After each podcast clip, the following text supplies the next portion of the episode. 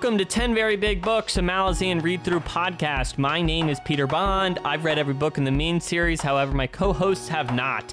With me today is my friend and closest confidant, India Jones. Hello. Our producer, Anthony Jr. Fileri. You can't out me like that. The J is my most close kept secret. The AJ. And the last but not least, he goes from the his head to his feet. It's Joshua Dean Baker. That is how matter in human bodies work. I'm really proud of you, buddy.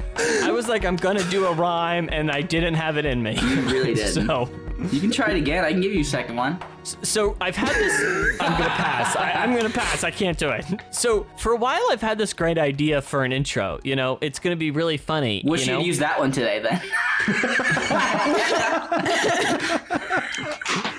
Got him. So, so like, there, we've released a few episodes. It was like someone's birthday, and then we had like a St. Patrick's Day type of thing, and they were like really specific to days that really specifically dated us. You know? Yeah. Mm. So I had this idea. I was like, man, the next episode, like, we're going to record on January 10th, and we should just make it really specifically dated because it'll be a really boring time. And, like, I, I, just thought it would be funny to choose a really banal day and be like, oh, let's date it to Saturday, January 10th. Who cares about this day?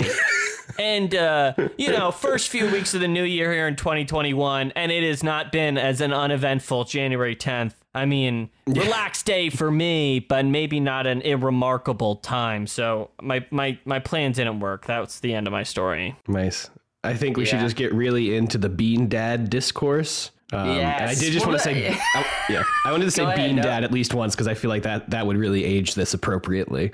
Yeah, well, because see, that- the reason is Bean Dad right now in the real timeline was like a week ago, but in my mind, I I mean, I was a younger man. You know, yeah, Bean when Dad only happened. lasted for like two days in the zeitgeist before there was a fucking coup. Well, some some other stuff happened. Yeah. All right, so I have to Yeah. admit, I have no idea what that is. inch, it's not worth We you learning. It's not worth That you is learning. hundred percent true. But you know, I'll just uh I would love to check in with how everyone's doing. You know, last time we were on the show, we had a somewhat heavy discussion and then we all went on a super long break. You guys recorded a Krampus episode. We all take look took like 3 weeks off for Christmas and New Year's. So like uh Inge, how you feeling? How's the new year and how you at coming back onto the coming back into Midnight Tides and come back on the show? Um, the new year had a rough start. If you heard, Kim and Kanye might be getting divorced. yeah, I, I have heard that. I think they filed, right? Uh, I, don't know if they that. filed yet. I don't know, but you know, you Yeah. can imagine it's been a really tough time for me. Um, Damn, I didn't and hear about any of this. they just went to an island together. yeah, I know. that was It's months crazy. ago, Josh. That was months ago. Love is ago. crazy. Love me. It, it, it's crazy. What is And, time, uh, AJ? Yeah, so I'm happy to be back with the gang, doing what I love, and I'll leave somebody else to bring up the other unfortunate events of this week. Listen, we've already already alluded to it. We all know we don't need to do that on the show, but let's get down to the hard hitting question, which is are you are you like pro the divorce? Are you uh, against the divorce? Do you have a hot divorce take? Um, I'm pro the, the divorce because um, in 2021 we are all leveling up and we are leaving what leveled us Oh. down behind. Damn, damn. Oh my gosh, what a fierce powerful statement. Thank you so much. Um Anthony, how are you leveling up this year? Uh, I have a th- third display now in my whole setup. Level up, level up. Three monitors, I've, I've got my laptop, my original monitor, and then my parents' old monitor that my partner was using, but she got a new monitor for Christmas, so now I have. So what you're saying is Tara got a new monitor, and Yeah, yeah, yeah. I didn't say I didn't say I got a new monitor. I didn't say I got a new monitor. I said I got a third monitor. he was very clear about This is that. ex- this is a very old monitor from my parents that does have a line of dead pixels all the way across it. oh my All right. goodness. It works. I feel like it Fun fucking audio. works. really a little different than getting a divorce energy. I'll say that, but I can respect it all the same. Um, Josh, do you have any big leveling up to do, or should we start the show? Uh, I don't really. I mean, so like in my one campaign, uh, my swashbuckler is right about to hit level twelve, but she did hit level eleven, which is big because that means three attacks per round, which is Nice. fucking crazy, man. And then my other character, my occultist, is level four, which is big because he gets rapid shot. Uh, so that is going to be a full attack action with an extra shot on it. So those are my big level up news. Hell yeah. You thought I was going to cut you off there, but I didn't. You know, I I, was just prepared let to you. talk go- about it. I'll talk about Amaryllis and Nile all day. Me too. All right. I love this character. Um, um, uh, let's Pete, get. what about your 2021? Yeah, what's your big level up? Oh, Nobody's um, complimented the shape of my eyebrows. India, India, I've never once in my life thought about someone's eyebrows. So sorry, that's not changing for you.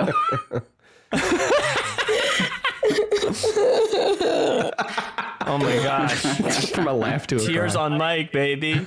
My big leveling up is probably has to do with therapy. But Oh. that's a more candid answer than everyone else's. So I don't know. I'm gonna like eat more popcorn. I don't know. Is this is this something good? Was No, this hey, funny? therapy's- I don't therapy's know. Great. Good for you. You know what? I what? thought the popcorn. I thought the popcorn thing was good. I love you know? popcorn. It's my go-to snack. Now, you thinking like kettle corn situation or just like plain old popcorn? Like, Love kettle corn, love therapy, and love big tins of popcorn. If anyone wants to give me a big tin of popcorn, I'm all hands. But not maybe after the pandemic, you know.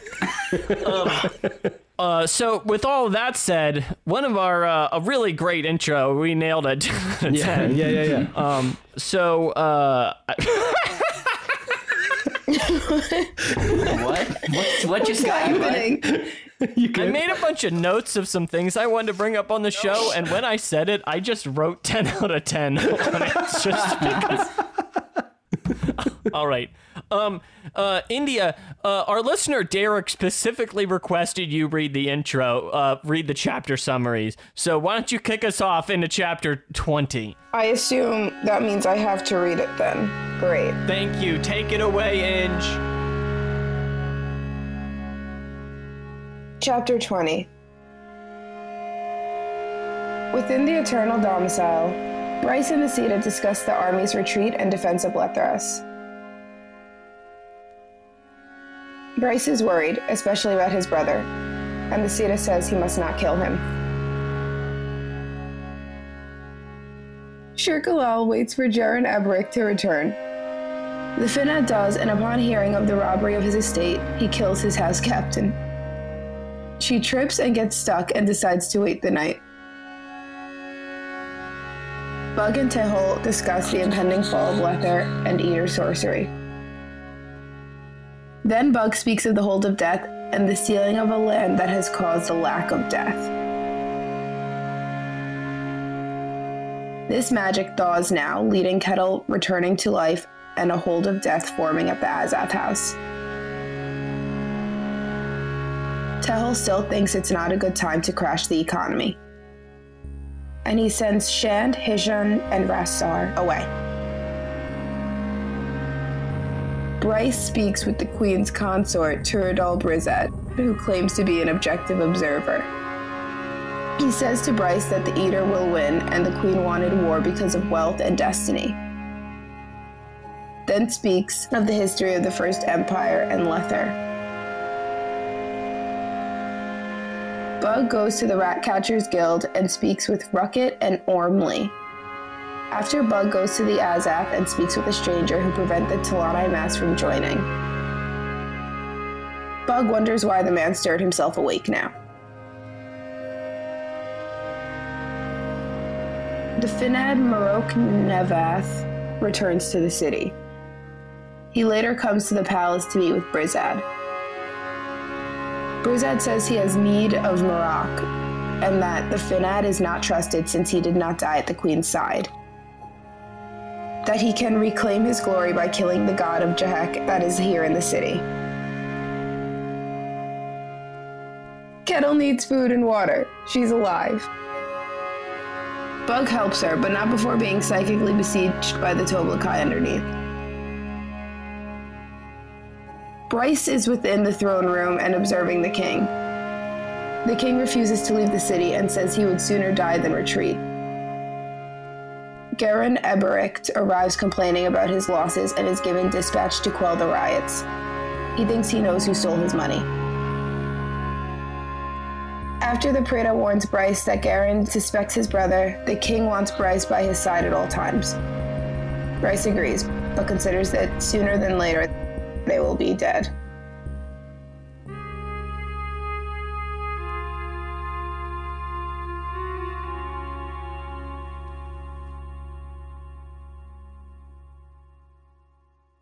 Never doing it again. That was the one and only time. It's for you, Derek. Derek. That Derek, one's for you, Derek. that was for you, and I hated it. So, Josh, uh, the chapter starts, and Bryce and Ceda are just talking about many things, but amongst it, there are, you know, we're touching in with maybe the Letherii's position in regard to the Edur and just kind of what the defense of the city looks like. So, as mac- master tactician of the podcast, a title I'm just dubbing you now, um, what do you make of the Letherii forces and um, their uh, and what the Edur will be meeting when they cut to the city? So I do think it is important as an army to feel like I feel like it's important for a military to feel powerful and to feel like you know they have the capability of performing the tasks they need to, but there is a level of confidence that just breaks into stupidity. And I feel like this is the this is this is the moment where I go, "Ah, you're all to die." That's fine, you know. It's what's to happen. Cuz like their strategy is essentially, well, listen, all right? Before, okay, we just didn't have enough people, all right? So like they Well, that, came and that's what happened. That was the problem at High Fort. You could tell. You were there. keep- they just didn't like- have enough people. Literally, their strategy is well, when we're all together, the power of friendship, maybe it's gonna it's gonna bring us through to this day. Shit, But then, like you know, all you need is that person to raise their hand and be like, "Um, excuse me, Master Strategic." Didn't they also have their forces split into tw- into three? Cause like, yeah, the Edur also haven't all been together the whole fucking time. So like, if they're individually, their three armies are constantly fucking you up. Why do you think that the three of them together aren't going to continue doing that? It really that that made me annoyed. I was like, y'all deserve to fucking die. Like, do a tactical retreat, okay? Harass the army. I understand the wraiths are powerful, but like, you gotta come up with a way to counter them. Do you think they're all gonna die? I don't think they're all gonna die. I feel like that's. I mean, it's pretty tough to like introduce this entire civilization and wipe it out in one book. You know what I mean? I feel like there has to be some remnants of them, but like as a whole, I personally believe that Lether society will collapse in some fundamental way. AJ, do you agree? Um, I don't know. I don't have the brain for this like Josh does, so a lot of time reading this stuff is just like, huh? But him saying it like that and then having the context of knowing what the king thinks, which is just like, I'm gonna die. So I'm just gonna stay here until I die. I feel like part of that strategy, if he's involved in the strategy at all, is just like bring everybody back here, uh, you know, as far back as we can go, and then maybe that'll somehow minimize casualties because they'll just burn a path straight for the throne room or whatever and murk me. I don't know though. I don't really know. It's it feels like a very Helm's Deep strategy they have come up with. Well, no one's ever broken into the city of Letheras. yeah, but no one had ever fucking broken through all your frontier towns too, idiots. Yeah. Like just because it hasn't been done before, don't mean it can't be. Yeah. So Shurq Elalle uh, waits for Gerun Eberict, and then later we see Gerun Eberict like um, given leave to go into the city, and then he kind of makes a cryptic remark to Bryce. So, India, what do you make of Gerun Eberict now that he's returned to the city and kind of what he's up to, and maybe his entire role thus far is kind of sort of an antagonist. I don't know. I, I don't want to. I don't know how I would describe him. So, what do you think about uh, Mister Eberict? Um, I don't really understand his purpose or what he's doing other than just like randomly killing people, maybe for a purpose that I don't know. Mm. Um, That's kind of it. yeah, I, I, other than that, I, he just kind of seems a little like, you know, complainy and violent. I liked the scene where um Shurq was there and fell and did her little comedic relief thing. That was cute and funny. Um, but other than that, I'm not really getting much from this character or any future plans. I am also not like Josh, and I can't see the future. I feel like that scene is like maybe the only part of this chapter that's funny. I feel like it's the only time we pierce into a bit of levity in the chapter. Pearson, because she gets I said it on purpose. nice, Yeah. nice, nice. Did you like that? Did you like that little? We we we stopped the show for that. Yeah, I liked it. All right. Um. Uh. So. Uh. Inch. Let me ask you this then. So Bug and Tehol have a discussion about the hold of death and how it is. Uh. You know, people don't die, and then it manifests in the Azath, and then Tehol is like, actually, I'm still not going to crash the economy. So, two questions. First, is Tehol ever going to crash the economy? And number two, um, did this clear up what's happening at the Azath house and the dead people staying alive in the city? No, it didn't. Still very unclear. Hmm. I, I don't know. Hmm. And I feel like he is like currently crashing it a little bit. Like I think it just is like, you know, like uh, he's just doing a lot of shit anyway. So isn't it just kind of gonna crash on its own? Aren't we like, isn't it, wouldn't a war kind of do that? Hmm? I don't know. Josh, you just sat back on your chair with a pondering face. Well, I'd forgotten about the hold of death, and uh, it did make me think because I just mentioned the wraiths. I do, is it possible that like with like when the hold of death is like fully unveiled, that the wraiths would just kind of pass on? That would be a fucking huge blow to the Edur if like those souls with nowhere to go suddenly just vanished and left them on their own. What if they just hmm. killed all the Edur? Well, I think the bigger thing is like the the reason the wraiths are there is because they've never been able to pass on. You know what I mean? Like, There's hmm. been nowhere to go, and that's why their souls were easy to be captured. Hmm. God, that'd be fucking crazy. But don't they come back to life? And like, what if they all came back to life? I don't think they come back to life. The only Yeah, one that don't- came back to life is what's her face, and that's because the crippled god made her. Why she isn't was trying? Shurq she was trying to die. No, no, no, not Shurq. I'm talking about the wraiths. The what? The the I Tiste Andii. Oh yeah. Well, no, Shurq got cursed. But when they come to the place, isn't that where everyone just kind of lives?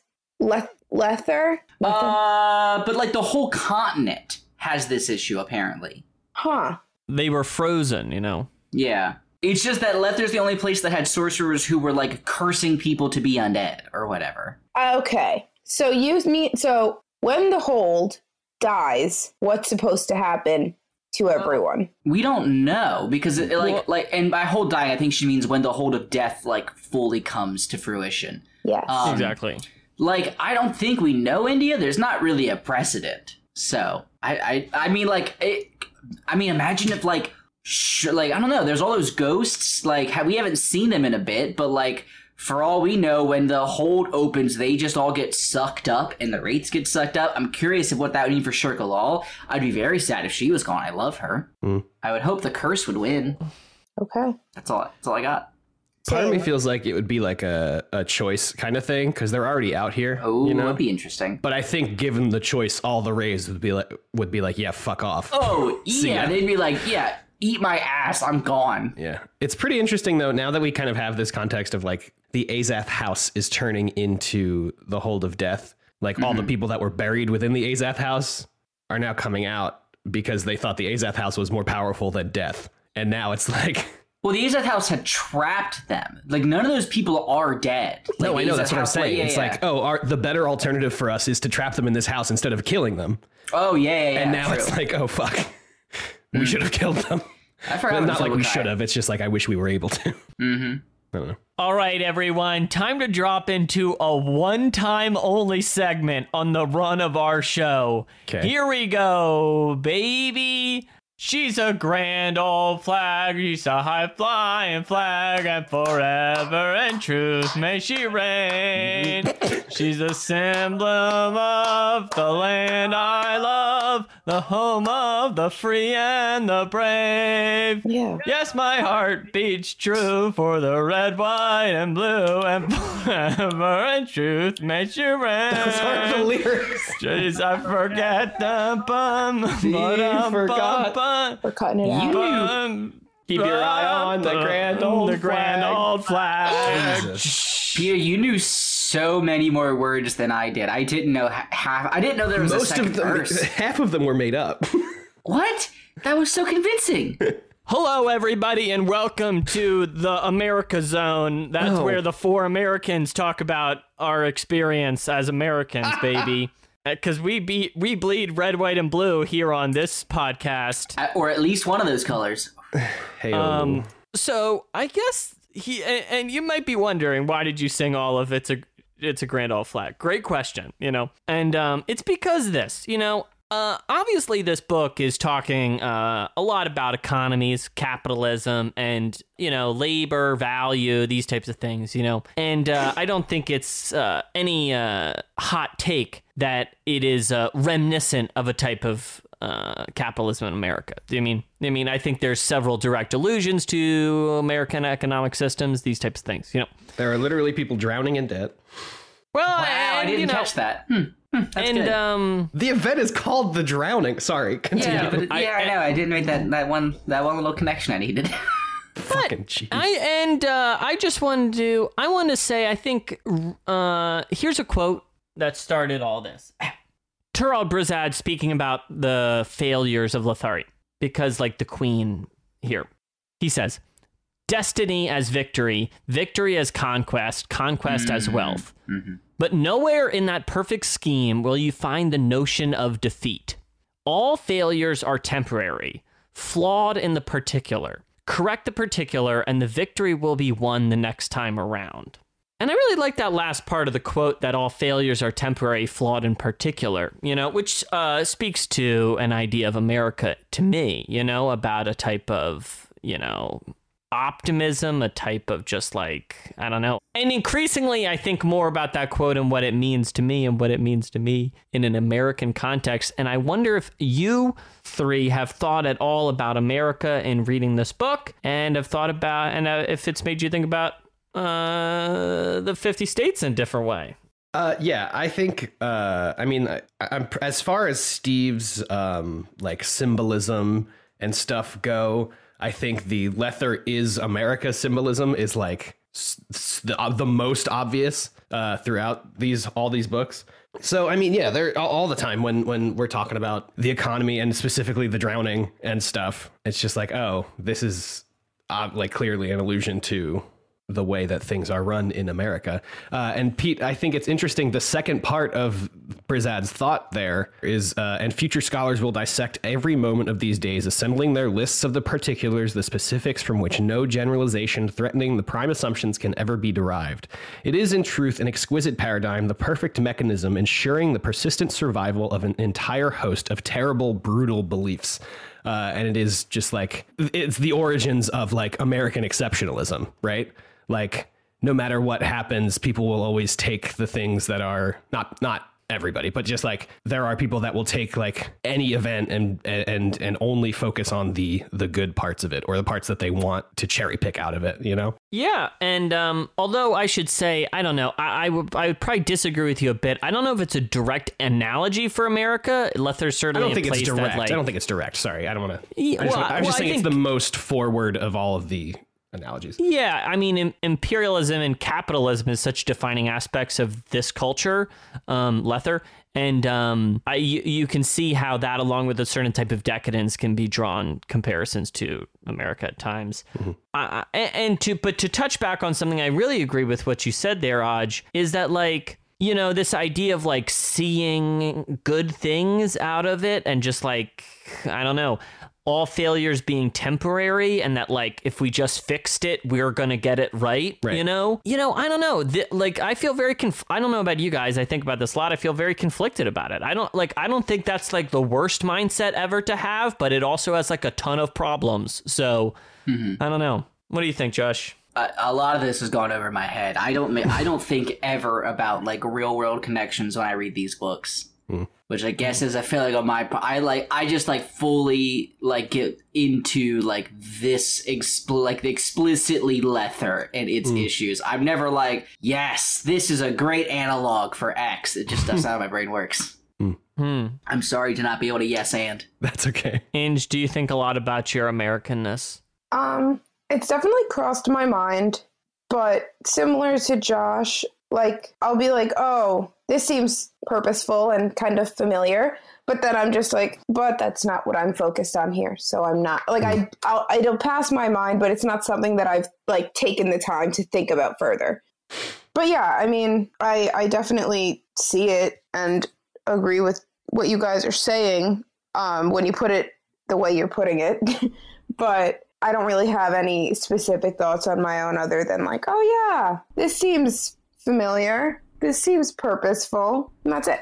Uh, do you want to put a button on our one-time only American Zone America segment? Uh, I, I don't know if it'll be a button, but it'll be my final thought. Uh, everything we talk about in Lether is all about the economy, um, and the everybody's worth is based on how much you know wealth they've accumulated and their place within the economy. Uh, and I think in this moment, kind of specifically, in in reference or in context of the the things that uh, is talking about, um, these these ideas of exceptionalism and stuff. Uh, regardless of what's going on, it's like, oh well, as long as the economy's good, then we're good. And if you look back at the past eleven months or whatever of COVID, it's like, oh, well, as long as the economy's good, we'll be fine. like as long as people keep working, you know, uh, and we don't send them too much money because then they won't want to work. then everything will be fine and we'll be good and, and America will be great. We'll figure this out and, and everything will be a okay. It's just not how it's not how it works, I don't think, but but here we are. and everything is a okay. Ten out of ten, baby. I wrote it down. No problems. You know. um. And uh, all right, let's end. I would say one of our worst zones we've ever had. The America zone is, is off into the Very on sunset. brand. Bye. So to bring it back to the books that we ostensibly talk about on the show, Should we sing the entirety of God Bless America for the end of that segment? you you can edit that in in the post. You can do that in post. yeah. There's so much that Um, we didn't talk about in this chapter still. I know, and I just spent like 15 minutes talking about America. What a waste of our go. time management was off. What It time wasn't- management? It was not 15 minutes, It wasn't 15 okay? minutes. All right, just it it just felt that way, you know. That's how slowly it felt. Yeah. Please, can we move But on? But anyway, ah, fucking Christ, I don't even know, man. Josh, you asked someone a question. Yeah, sure. so AJ, uh, that brings us to my next question. Um, and I call it. I don't know if I have a name for the question. You know, I really started saying I call it, but my brain hadn't caught up with the question. So I guess I'll just ask you a question instead. Who do you think Bug is? yeah, um, I have no fucking clue. We at this point, it has become clear that Bug. I mean, we've known for a bit that Bug was more than meets the eye. I mean, I mean, he could be Optimus Prime. I guess that is in the realm of possibility with Steve. You never really know. Yeah. Um, but I, I, I think in this chapter, this is the time when he like speaks to a god that I'm like. And like the god is like fully aware in at least in some way of who Bug is. That I'm I, Yeah. I'm now curious if he's from this continent, if he's someone we've met and we just don't know him by this name, which is impossible. Well, it's not impossible now in this fucking series, but Yeah. Um, I have no, I have absolutely zero clue. Um, if he's somehow the god of the Jack or something, I have no idea. Oh, sh- well they said That's the right, one that we don't know. Like we've we never, they're s- in we don't think we've seen them. Right, we know the god of the Jhecks in the city because that's why they're coming here. Right. Right, And we know Brizad is we- the errant. We've now well spoilers for two chapters from now, but yes, we know that Brizad's the errant. I don't think he's a god though. But I mean, that would Uh, yeah, be, I- be crazy. I, I have no idea. Just he knows of the Jagat and stuff. And, like, true. Yeah. Nobody else. Got his old. does. So he's super old, right? I, I don't know, man. I, I mean, he's definitely old. He's definitely not from here, in my opinion. I think And- he's got to be from. Well, I don't know because he was confused about the whole to death. You know what I mean? yeah, but and Josh, we do know Bug fucks, Well, Bug definitely fucks. and gods do be fucking. But it's been a while. It's been a, it's been a while. Have we seen? Have we seen or been hinted at God's fucking in No, this I, that was just a no. I don't know. I gotta think on Not that. in this. Not in this series. I don't think. I don't think so. They've got. They're all too busy being fucking ambitious. Busybodies. And yeah, yeah. I mean, being my my fucking my gu- my gut tells me they fuck, but Yeah. I, I I just I'd have to think on it. Um, Anyway, so, So why don't you wh- send send us send us an email? Yeah, I'm trying to think of a joke, you know? It's like gods would be in the fucking business if they were in everybody else's fucking business. You know, something like that. Hell yeah, that's that's pretty good. Um so Inge uh uh, Kettle is alive. She's like gotta go to the bathroom. She's gotta sleep. She's gotta eat. She's gotta drink. She's gotta ask that fundamental question about why we're alive. You know, all the great things us humans do. so, what do you think's going to happen with this uh, dead girl turned live girl? Um, I think that that thing that's inside of her is gonna awaken. Cause why else would it be there? Chekhov's gun situation. I really hope that happens because honestly, what else is there for Kettle? You know? Being alive. Ugh. Yeah, but Chekhov famously said, "If you put a gun in a girl in the first act, it's to go off in the second." um, do do do do do do do dun dun dun. Well, AJ, let me bun up kind of something uh Josh alluded to about he thinks the Letherii armed forces are not doing a well good job as master, master tactician today dubbed, and you know, here Brys ends this chapter by thinking like we're in the throne. He's like, damn, we're all gonna die. Like shit's going downhill. Like, what do you think of his thoughts here? Like, do you think he's gonna die? That all these people are gonna die? That really, like, you know, we're done. I was really thinking hard about the possibility of of Brys dying. It makes me sad because he's so cool. yeah. Yeah. he's so cool. Um, I, I, I honestly, I, I don't think so. I think something is going to happen with the Hold of Death, and the Wraiths are all going to fuck off, and then there's going to be an actual battle in the city of Letheras. I think the city will probably be destroyed. Yeah. Um, oof. but I, I'm gonna pop in after AJ. yeah, I, I want to believe that Brys is going to live because I like him too much. I want to say that if my epiphany that the hold of death could get rid of the wraiths does actually happen, then I would like to come back and say that I don't think Lether gets evaporated. I think it's a, but it's tough because man, but see, here's the problem. We know, we know that the Tiste Edur, even if they're beaten, continue on.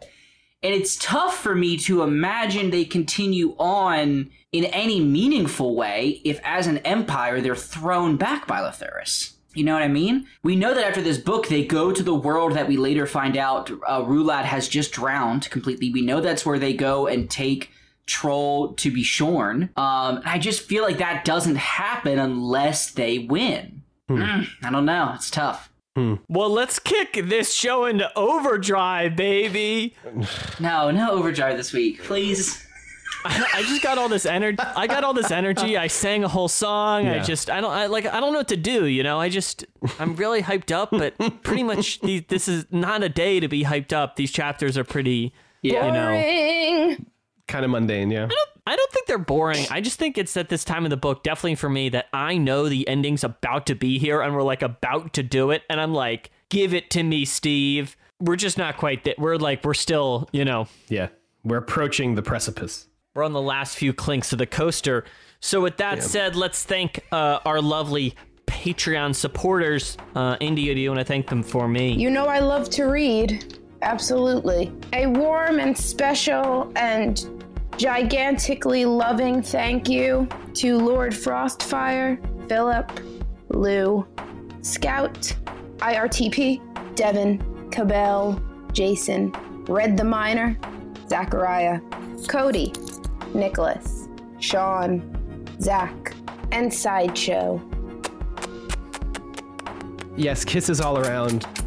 Thank you all so very much for for backing our Patreon. We saw a lot of. Um, I mean, it's been like an extra week uh, between recordings, but even so, this has been a, a larger amount than we've seen in the last. those kisses, those kisses are if you want them. If you don't want the kisses, just like sidestep the them hair kisses. They just went, they just went past you. Don't worry about it. They're you know, it's no big deal. kisses I get it. yes, yes, I get it. consensual kisses only. Um, All right, Thanks. Josh, hit us with chapter 21, baby. all right, here we go. And yeah, AJ, you're right. Thanks. I owe deep gratitude, everyone. chapter 21. Chapter 21 Seren and Corlo discuss warrens and holds, specifically Mockra. They talk about grief, and Seren asks if magic can erase her memories. Corlo helps her and calls her a natural talent. Seren cries deeply reflects on her life and grief. Later, they encounter large tombs whose inhabitants they are unsure of. They speak of elder races and then encounter Letheri, who try to recruit the Crimson Guard but fail. Trull's company want him replaced as captain. Ahlrada Ahn tells Trull more of the Blue Rose and the truth behind the Edur's ancient betrayal. Trull then meets with his mother. Uruth speaks with him about his mistakes and scolds him for voicing his doubts. They speak then of Lilac and the demon's world, and a war within their realm. Trull tries to resign from his post in the army, but Fear refuses and warns Trull again. Trull then speaks with Lilac and helps the demon escape. Later, he tells his mother of this, and Uruth scolds him once more. Together, they speak of the demon's world and the river within. Finally, Trull wonders if he even belongs to his people anymore. Udinaas reflects on the army and then meets with Hull. He speaks with Beddict about Ironbars killing the Rhulad, Featherwitch's new position, and then of his debt. Udinaas' debt is to a small broker named Huldo, whom Tehol owns, and so Cole clears Udinaas' debt. Rhulad returns and is troubled by the drowning world. Udinaas soothes Rhulad by asking questions about champions. The Edur plan to seek champions that can kill Rhulad so that his power will continue to grow. Seren finally comes across three armies waiting for the Edur, and they are close to Letheris. Ironbar suggests she comes with them, but she's going home.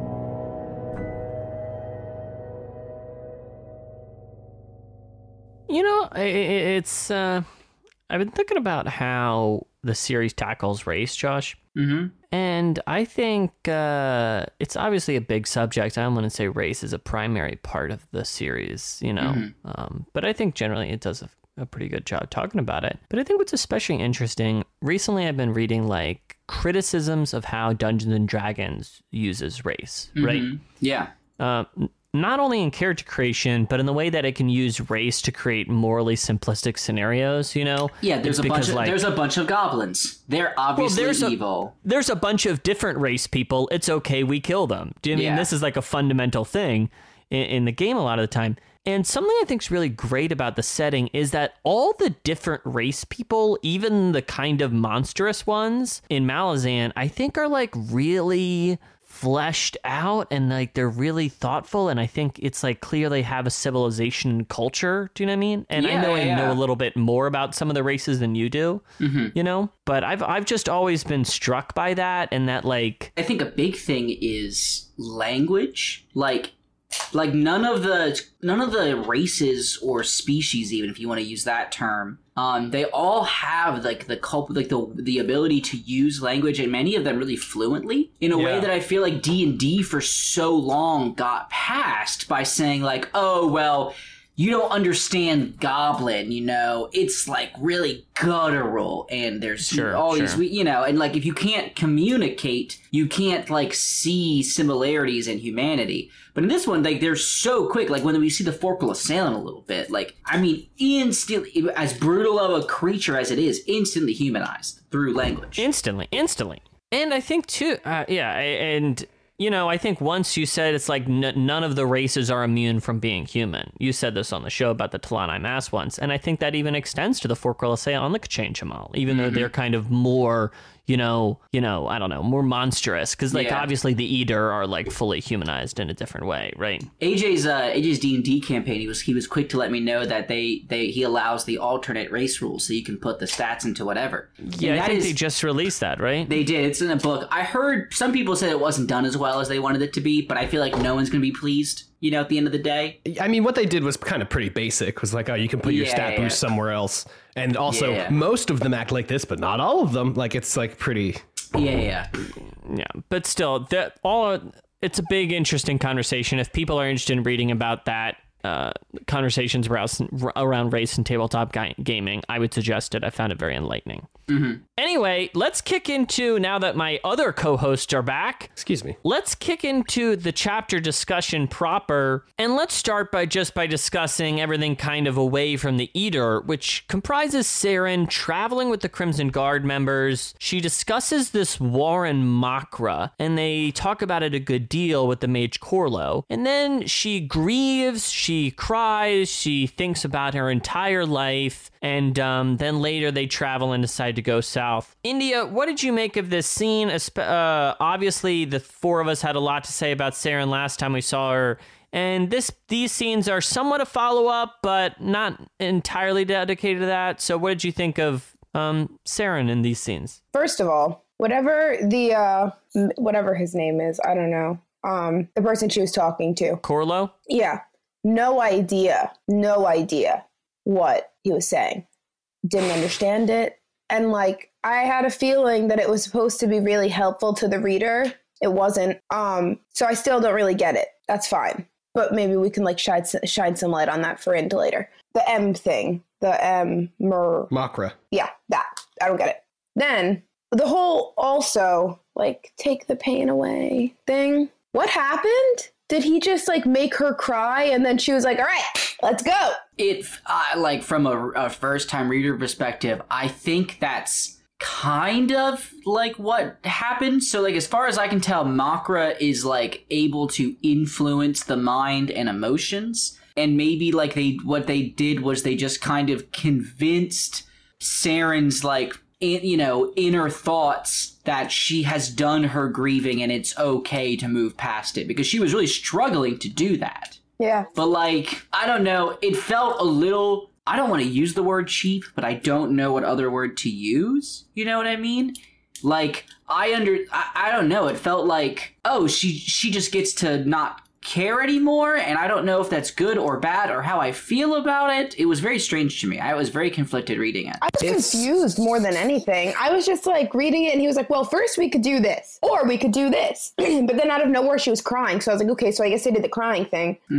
From how, from how we see Mockra used in the next couple of chapters, in that that we don't really see it being used, um, and I think Corlo even subtle. says it's like a subtle Warren. Um, It's like a very kind of unnoticeable thing unless you know what you're looking for. Um, and it seems like you know Corlo gave her a, a few options of what to to what they could go with, but I think the like grieving and her crying it crying it out for be- lack of a better phrase and allow it doesn't it, it doesn't fully get rid of her thoughts about it or like her feelings aren't totally resolved on it but she's now able to think about it in a healthier way because even in that section after the fact i guess this is before actually uh, Corlo had brought up that you know, in a way she felt like she deserved it. And like her being able to grieve and cry through it and stuff gave her kind of a clear enough head to, you know, obviously process that, you know, nobody deserves that. You know, obviously nobody wants to, you know, put themselves in that position and stuff. But Yeah, I didn't catch that in the first read about. I mean, like not what you're saying, but like the like her kind of blaming herself for Baruch's death. I didn't fully grasp that. I think. Me either. uh, I don't know if I was reading it as blaming herself for Baruch's death or blaming herself for getting raped. yeah, the rape is Well, what I but, but no, but no, but like the way I read it was she blamed like like She blamed herself for all of it. she felt she blamed herself for Baruch's death. The way I read it, and I was kind of horrified, was to me it sounded like she was saying she caused Baruch's death, so she deserved something bad to happen to her, which in this case was getting sexually assaulted. And that's kind of how I read it, and I was like, that is not how I read her motivations before. But I can see that. I guess I can. I can look back and kind of see threads of that. Yeah. Ange, what were you going to say? Um, I was curious about something that was also said that I don't know why was said, but he was like, it's in, he said it was, al- she was already using it. It's already like inside of her. Magra mode. Yeah, well, you know how like we so like you know how Seren is like kind of always just doing shit and you're like how do you do that? Like how do you know this? Like when that rock and she's able to kind of get in there and like hear the Tiste Andii and stuff. I guess Seren's got magical powers deep inside that she's really good at using even though she's never trained it. Yeah. And honestly, that's probably why she's a good Acquitor because the job of Acquitor is to be neutral and kind of just facilitate agreements. And I guess if she's good at Mockra, this thing that subtly influences people, then maybe that's why she's so good at it. Ah, Yeah, Corlo. Yeah. Um. interesting. And this is the first time that we're hearing this? Like, this is Yes. the first time we're finding out that she has any of this at all? Because this continent doesn't talk about warrants. They just all they primarily about 'em. use.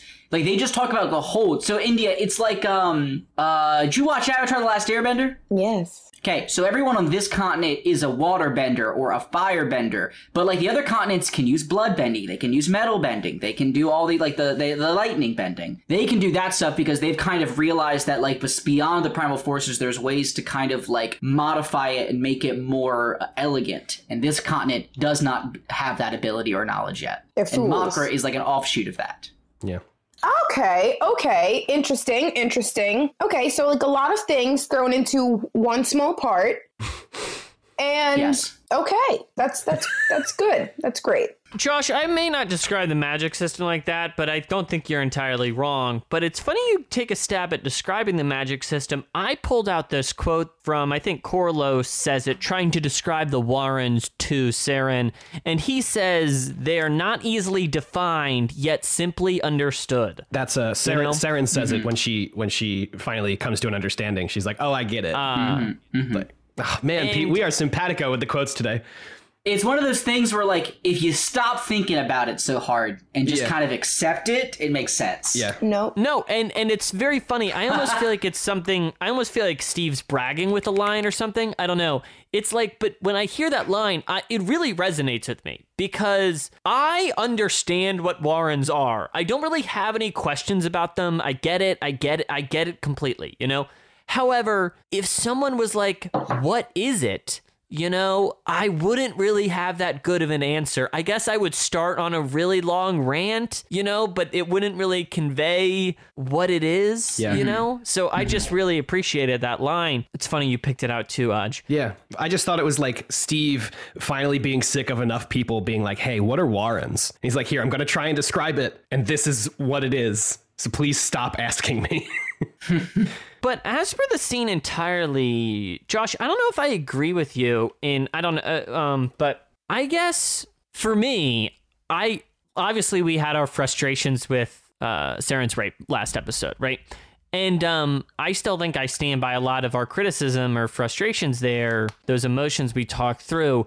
So coming into this scene, and definitely when we were getting into it, I feel like I had my like, you know, I had my backup. You know, I'm not like, especially when I guess there's this idea that like as she's just gonna cry it out and then be okay, or like that like she has this passage about feeling like she deserved it or something. You know, there's all these things that I feel like I saw were these like big pitfalls that like s- the book steps right like right by and I feel like actually I really loved this whole scene and I I think it really meant a lot to me and I've been thinking about it for the last few days. You know, uh how it how it follows up on her specific rape plot line, I I don't know, I'd have to think more about but as writing about her feeling like a depressed and lost person and thinking about her life and how this is meant for the last few weeks, months, years, really meant a lot to me. And I think um, writing about a type of despair or sorrow or melancholy is often, I think, something Steve is at his heights at as a writer. And it really left a big mark on me. I really loved these scenes. Yeah Did i want just to eye roll, Inch? i do want to walk i want to walk back a little what i said earlier i don't know Ooh, go ahead Did you just eye roll, Inch? Like we yeah. He's good at writing about sad things. like okay, we get it. I don't know why you're saying it in this tone. It means a- I. It really meant something to me, and I I'm don't glad know it what meant your. something to you, PB. That's not what your tone is telling me. No, Or not your face, to more be so frank. the like. He's at the he's the best writer of the melancholy and sadness. Like I get it, you know, but like I haven't I Like haven't wa- felt like I haven't connected personally really mostly at all with anything that is and maybe it's just maybe I'm devoid of these feelings. I don't think that's true. But You, No, you're I- just so you're just so happy over I'm there. just yeah, I'm just constantly happy. No, but like I don't know, like I've never personally felt like wow, this really impacted me. Like I've been like this isn't I'm very angry at how this was written. I've never been like, "Oh my god, that was the most beautiful scene." And I remember a lot of scenes where you guys have felt that way, like, "Oh my god, this was so moving." I just haven't felt it. But like I'm glad that it moves you. My eye roll wasn't about how it moves you. It was more so like it's known that this is like such a great writer. He's such a great writer of the melancholy. But like like you feel like been there, done no, that. I is just kind I of know. what I just feel like it's definitely more of a personal question. And I, I I- I get what you're getting at. Ange. Yeah. I get what you're getting at. and I just Yeah. don't like nothing against it. You know, I, I think it definitely is a lot of people's yum, and I'm not here to yuck it, but like I just it's just not my yum, which we all Yeah. already knew. Mhm. But yeah, I'm glad they moved you though. All right. Any other uh, final comments on these scenes before we boogaloo on? I do regret saying that it felt cheap. Like I don't know. I just feel like It did I think- feel cheap. I eh, did you say it did or didn't? It did. I feel like the prob the reason I feel that is because I feel like we really hammered this plot line last week in a way that I didn't expect it to be resolved in this way so quickly. And that may be a criticism more of us and the way we were reading than it is the writing. I don't really know yet. I got to think about it more. Um, I think that's where I'm at. I think because, like, I don't think as a one off, like, storyline, I don't think it's necessarily bad. I just am still trying to process my feelings about it in the context of this conversation we've been having about the books as a whole. I, like, I, yeah, I think I that's agree. where I'm at with it. I think I just need more time with it. I want some closure, baby. I do think it was very cathartic to like see this character come to see this character who has been incredibly closed off the Right. whole book so far. See her come to terms with these. I just feel like in this like with like the specifics of it are what I'm still kind of working through. Mm-hmm. Inge? Yeah, I agree with all of your points. I do. Um, it's just like for somebody who writes so great about like melancholy, you you'd think that we would stick a little. We would like you know let her feel her feels a little longer. It's like like Duiker or whatever. He was a, he was a hmm. sad boy the whole time. He didn't have to hmm. cry his feelings out and get over it. Moving on. true. And You're that not- other person who then at the end, where you guys were like, oh my God, it was so beautiful. When at the end, everybody was like, thank you. Who takes all the guilt, whatever. Oh, It Covian? I'm just like, these beautiful, huge scenes. Whatever. I think the, I'm over it. I, I don't I'm know. over it. Uh, listen, I, I, you listen. We were all there last week. We were all we were all upset. I'm not here to defend the plot line, but I, I do think you're being very generous with this scene. I think I don't know. I, in my reading, I don't think it's like we're done. She's over. We've achieved good mental health. She's feeling great at the end of the scene. No. I mean, when she gets back to the city, clearly she's still in despair and processing her emotions. Do you mean? Mm-hmm. Like, I feel like this is a part of a step in a moment where she is reflecting on everything in her life.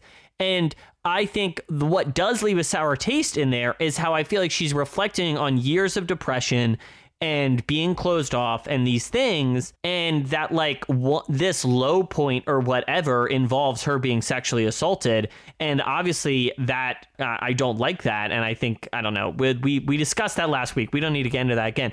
So as a button on that point I really I don't know how I feel about that. I probably don't like it. But I think overall the scene I enjoy and I I think it's getting at much more and I don't think at the end of it it's like I don't know we're finished we've done it I don't know I, I don't agree with that if that's what you're trying to say so well, I think that's what we got out of your description of it. If I'm being honest, when you were talking about it, that's it. Kind of felt to me like you were saying, "And this moment's over," and I was like, "I don't think it should be yet." So I if ju- it keeps going, that's good. We don't know that yet, Pete. That. but I, I don't know even in what we've read when she gets back to okay when let's, she let's gets just back, she's like, and I'm alone She set it in up. my house. Like, yeah, you went home to your house where you're going to be alone. Duh. Okay but I think there's more to that scene than what you just said and so I don't think there is. Not only is she physically alone, she is just alone in every way. Anyway, we're Not still on this had to be. chapter. Man, we are At one point, we talked about doing all of these chapters in one episode. Could you imagine? No. Shut the fuck up. We, we. Yeah, this was Peter just you, Pete. That was it? just you. You talked about Yeah. it, so let's I back think the I was a fuck firm, up. immediate, and and, and Yeah, hard Andy no. and I both immediately said no. I do Yes, think and we are. I'm indebted to you for that. That was a Yeah. correct call. I, I do think though we this entire section is less than hundred pages, and we are uh, over an hour in now. So I think I think we should continue moving. Can we just like cut some of Let's- it out? I mean, it will. Some of it will get cut out. Yes, that's how editing works. Okay, AJ. Sorry, I, that was. we did it. And we got we gotta keep moving, but I I, enj- I think the Seren discussion was worth it. But we haven't even really that was the talked. first part of the chapter. we haven't even really talked about the Crimson Guard, and they're around, you know. But we gotta Still keep cool. moving. Still We gotta keep moving. yeah. So um, whew. I would throw. Okay, I'm just gonna throw myself a question. Okay, give you a chance Okay. to catch your breath. So, Josh, what do you think about um, Ahlrada Ahn kind of just exposing the lie of the Tiste Andii and Tiste Edur to Trull in a very just sort of one-off scene? I'm glad you asked, Josh. It really felt to me like, God damn it. I mean, he needs to know for the next part of the story that this is a thing. Sure. Well, that one dude didn't like him. Or, uh, yeah, him. He's mad because he's a Tiste Andii, quarter blood or eighth blood, and he knows the truth. And now is the great time to tell Trull. I it really felt out of left fucking field, man. For this for this guy that we have like had three scenes with, who all we really know about him is that I guess he's the one who went up north for a bit, but now like Trull's like, I know you always had it tough because you're you've got blue, you know, your mom's a half blood or a whatever weird fucking way he put it. And I was like, what the fuck, Trull? That's a weird. Oh, you just needed to say that so the audience knew he was half. Okay, it just felt real heavy handed to me. I don't know if anyone else felt that way, but that scene really rubbed me the wrong way. yeah, left him left an impression on my my boy over here. Yeah, Oh man, I get it. He needed to know, but like, I just, I don't know. So so after this, jo- uh, Ch- Chol goes and he's like uh, meets with his mother, and they speak about the demons, and they have a whole demon dialogue about the demon realm, and you know Lilac, and then he sets his demon free, fly free Lilac. AJ, what did you make of this? And uh, what did you make of uh, Uruth here? This is the first time we've really seen her, I would say, in a larger capacity in a while. Yeah, uh, we haven't seen Earth. I mean, we've seen her, but I, she hasn't like spoken since like I don't know, chapter four or something. Like it's been a while. Um, Yeah. I, I was really refreshed, honestly. I felt really good about all the stuff she was saying uh, and about how. You know, she has all these feelings and things. I don't know. Uh, it was just nice to have another character with another point of view that we haven't really seen. Sure. Um, and she kind of shares tr- uh, Fear's views in in some ways, but like is much more articulate about it, which I appreciate. She seems great. Let's put her in charge. Do you know what I mean? yeah. Yeah. No, I I I, I- I loved it. Uh, I thought it was great. Um, I thought the the lilac stuff was interesting. Uh, I do think we should uh, share that Josh did share with us that there are the Kenyll'rah and the and the Kenryll'ah, which are different. The Kenyll'rah are the servants of the Kenryll'ah. Who are called tyrants. Yes. Where did you is see that in the to. reading? So it, it's at the top of one of the pages. It's it's it's like one. I'm looking for it right now. There. Okay, so it is mentioned like they just kind of say their names several times, but it is not until um 771. 7071. Okay, thank you. I've got it. Because I was like so done when I read this. Okay, so it is when they were talking about, I think it's Uruth. Yeah, it's Uruth, Trull, and Fear. Okay, here's the sentence. Ready? In return, we are given more demons for our war. Perhaps a minor Kenryll'ah or two, who are far better versed in the arts of battle than their subject, Kenyll'rah. Yeah. And that is the difference. The Kennel Rock, which Liartlac is, are the people who are like fishing and doing stuff. They're civilians, But then there's basically. They, yeah, then there's the Kenryll'ah. But what's unclear to me still is whether that they, whether they are castes of a same race or if they're completely different races that just came up with those names independently. That's what I don't get. Peter, can you like are they the same type of demon or are they like different physical forms of demons or what? I, d- I don't know. Someone can clarify for us. If I had to base- guess, I, I would say I, if I had to guess, I would say they're they're different casts, and I think it's more of a commentary on like things that are unfamiliar to to to you are like they might as well be the same thing because you don't know the difference. You dumb dumb idiot. Funny.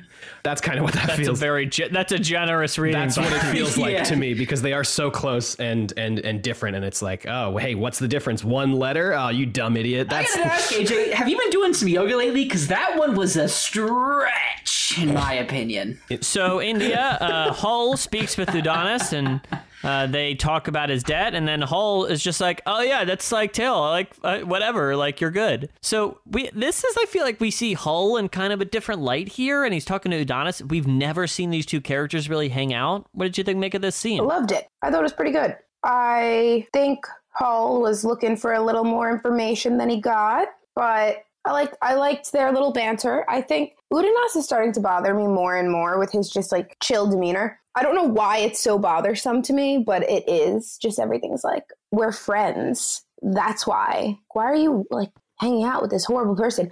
Because we're friends all the time. But yeah, so I was really happy that he cleared his debt. It didn't really mean anything to me. How can you just walk up to someone and say your debt is cleared, you're free? Like fascinating. it's Not almost that it as makes if debt is a is a construct and doesn't really mean anything in real life. bang. Mm, got him. So So, that's yeah. how I think it. It was stupid. Um, but I liked it. I liked it a lot. And yeah, that's it. No, no really insightful thoughts about it. Shocking. All right, I'm gonna derail the show again. I'm sorry to why? I uh, say. Um, man, what, Aj? there was a whole. I, I I had this whole thing. Aj, take it away. well, take it this away. is this is we're jumping back now to Trull talking to Lilac. Um, because Lilac has this whole Lilac has this whole section Okay, about. wait. Well, yeah, that's what I was saying. That's why I was upset because I should have said it five minutes ago. All right. Oh my gosh. Th- listen, guys.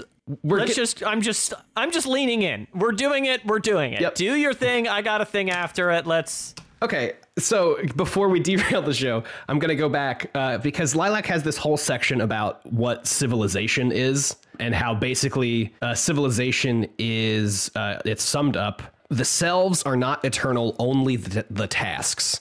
And so, like, just like looking at a civilization zoomed out, like the people don't matter in a way. It's the things that are being done and the things that are happening that are eternal. So it doesn't matter if it's the Letherii or if it's the Edur or if it's the the Kenyll'rah. Uh, they're all like doing the same tasks because civilization d- demands certain tasks be done uh, to perpetuate more uh, civilization. Uh, and I don't, I don't know. I just I just thought that was interesting because it's just like furthering this idea in this book that like war doesn't matter and like debt doesn't matter. Like all of this stuff doesn't matter because in the end it can all be boiled down to these tasks that must be done so that people can like eat and like sleep and you know survive.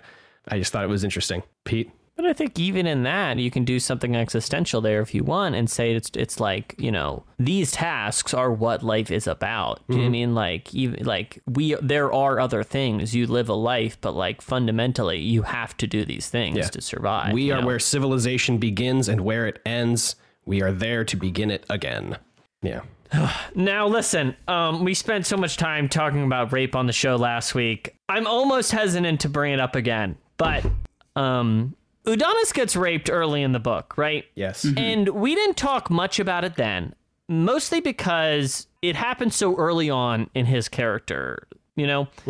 And I um I also I also struggled to tell if it was real or not. Me too. Because it was so out there. It was dreamy. But see, we've, we we have a little more time behind us now, and I would love to hear some thoughts about it, and then I would like to just get to my thought and, and then share to just a bigger Udonis question. So, AJ, looking back on that, do you have a thought on a, on his assault early in the book? Uh, not really. It happened so long ago. Honestly, I don't remember. I, I, I remember it being kind of like a one sentence thing. I more remember Udinaas being uh, just like totally frightened by uh, Me- Menandor Menandore's uh, appearance as just like pure light with a sword, and then the specifics of the rape, I think, are just like she lowered him herself down or something. Uh, I, I, I, don't know. I haven't really th- thought about it because, like you said, in in the moment, it, it happened. It was so early on in his thing, um, so I was still getting to I was still trying to figure out who Udinaas was, um, and I haven't really thought about it since. I think for me, the more traumatic thing was learning he has a son from that incident. Um, I think it's like, I think it's tough to think about because, like, Udinaas doesn't think about it much. You know what I mean? Like, occasionally he has had, like, a sentence, but he's not lingering in feelings on it that often. So I feel like, as the reader, I don't really know what to make of that. If he's just kind of like, well, whatever, then it's kind of like, I, uh, that's okay. I don't really know what his mindset is on it. Yes. Uh, well, Ange, do you have anything you'd like to No. Yeah, well, listen, I think there's a lot there's a lot to be said on uh, on it, um, and I think there's been some interesting contrast in the way sexual violence is against men and women in the series. Um, but we don't need to get into all of that now. I think what resonated with me about this, and I think a, an important comparison is Trull's assault in House of Chains, right? Yeah. Both of them share a lot of similar qualities. They both happen in somewhat dreamlike sequences. They both happen in like one ish sentence, and they both involve like an otherworldly, godly being, you know? Mm-hmm. So th- there's like a lot of parallels between them, and the Trull thing is a lot is very baffling to me in a lot of ways. I really don't know what to make of it. It's very confusing, you know. But when I think about this Udonis assault, it actually like really makes a lot of sense to me, or it, it really I don't know. I I kind of grok with it in some ways. I don't know. I still think here's a reading of it that I really I, I was tuning into earlier in the book that like since he has this wyval blood in him you know it's like about invasion of his body in a way and mm-hmm. about him losing control and about um the lack of control you know? And i was really early in the book looking back on him in this time and thinking about him as a character kind of defined by being dispossessed and not having any control at all you know? Yeah. Yeah, I think that's interesting because, like, even uh, physically, you know, or I, maybe not physically, but like societally, you know, his his lot in life is is to just be a slave, is to be the property of somebody else and to act for them. Mm-hmm. And then the one time that he does kind of act for himself when he saves Featherwitch, he you know gets injected with his wyval blood or whatever, and is now still not acting for himself and is now acting for Menandore. So yeah, I that that is pretty interesting, Pete. I, I hadn't thought about it in a while, but here's where I was going with all this is that I think that was my initial impression of Udonis in this book. And, but I feel like as I'm reading it through, I don't feel like he's actually a character that lacks that much control or is that Im- disempowered.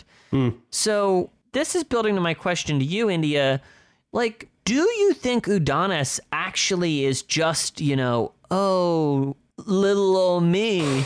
I'm just like the slave here. I'm just, you know, I'm just Rhulad's. Fr-. I mean, like, there's this element where I think he's trying to portray himself as not a power player, but do you think he actually is? Yes, I do. That's why it's annoying when he's like, I'm just his friend. That's why it's annoying. Because But like, but like, isn't he not a power player? Like, he's the emperor's slave. he, like, on the outside is that, but he also is like, why don't you do this? What if we just did this? but I don't see see India. Wait, But like, I he's don't. whispering He's not se- whispering, he's just ear. being his moral compass. Well, yeah, but that's I Also- don't, but I don't feel like that's I don't read that stuff as having like an ulterior motive. You know, it's just like Rhulad's like, hey, what do you think? And he's like, oh, this is what I think. And Rhulad's like, "Mm, yeah, because like I think all in all, Udinaas is a pretty reasonable fella. Uh, Wait, I thought we, but Udinaas has said that he plans to betray Rhulad in the which end. is true. That's, yeah. thank you, Josh. Here's the thing. Okay, all right, all right. he's the You don't man. have he's, to. yeah. You don't have to capitalize on your advantage right away to be powerful, right? I would say implicitly, the long con is the way to go. We see that with Tehol. He spent fucking like years playing his games in order to break shit. And then you see other people who are like, no, I'm gonna capitalize on my advantage now. And they fucking die all the time. Like, what's Udinaas gonna do right now? He's a slave. He can't do shit. So he has to play the long con, and that is his power, is being there and being able to turn his uh, situations to his advantage. for sure. Yeah, I, I don't know. I just wanted to bounce those ideas off you, and, and I think Udonis is a really interesting character. And I think, Udinaas! Udinaas. Um, yeah, him too. Both of them are. Hey Discord, hey Discord, I'm trying. All right, I see you out there. I know it. You hate it. I, I'm doing the, the Lord's work here. I'm trying my best. um, wait, So finally, no. mm, what an inch. Um, so when Trull specifically says to Udinaas, "Don't betray him," and Udinaas is like, "I won't," he like he's just lying. He's just a liar. Is that what we're Um, saying? Yeah, I think so.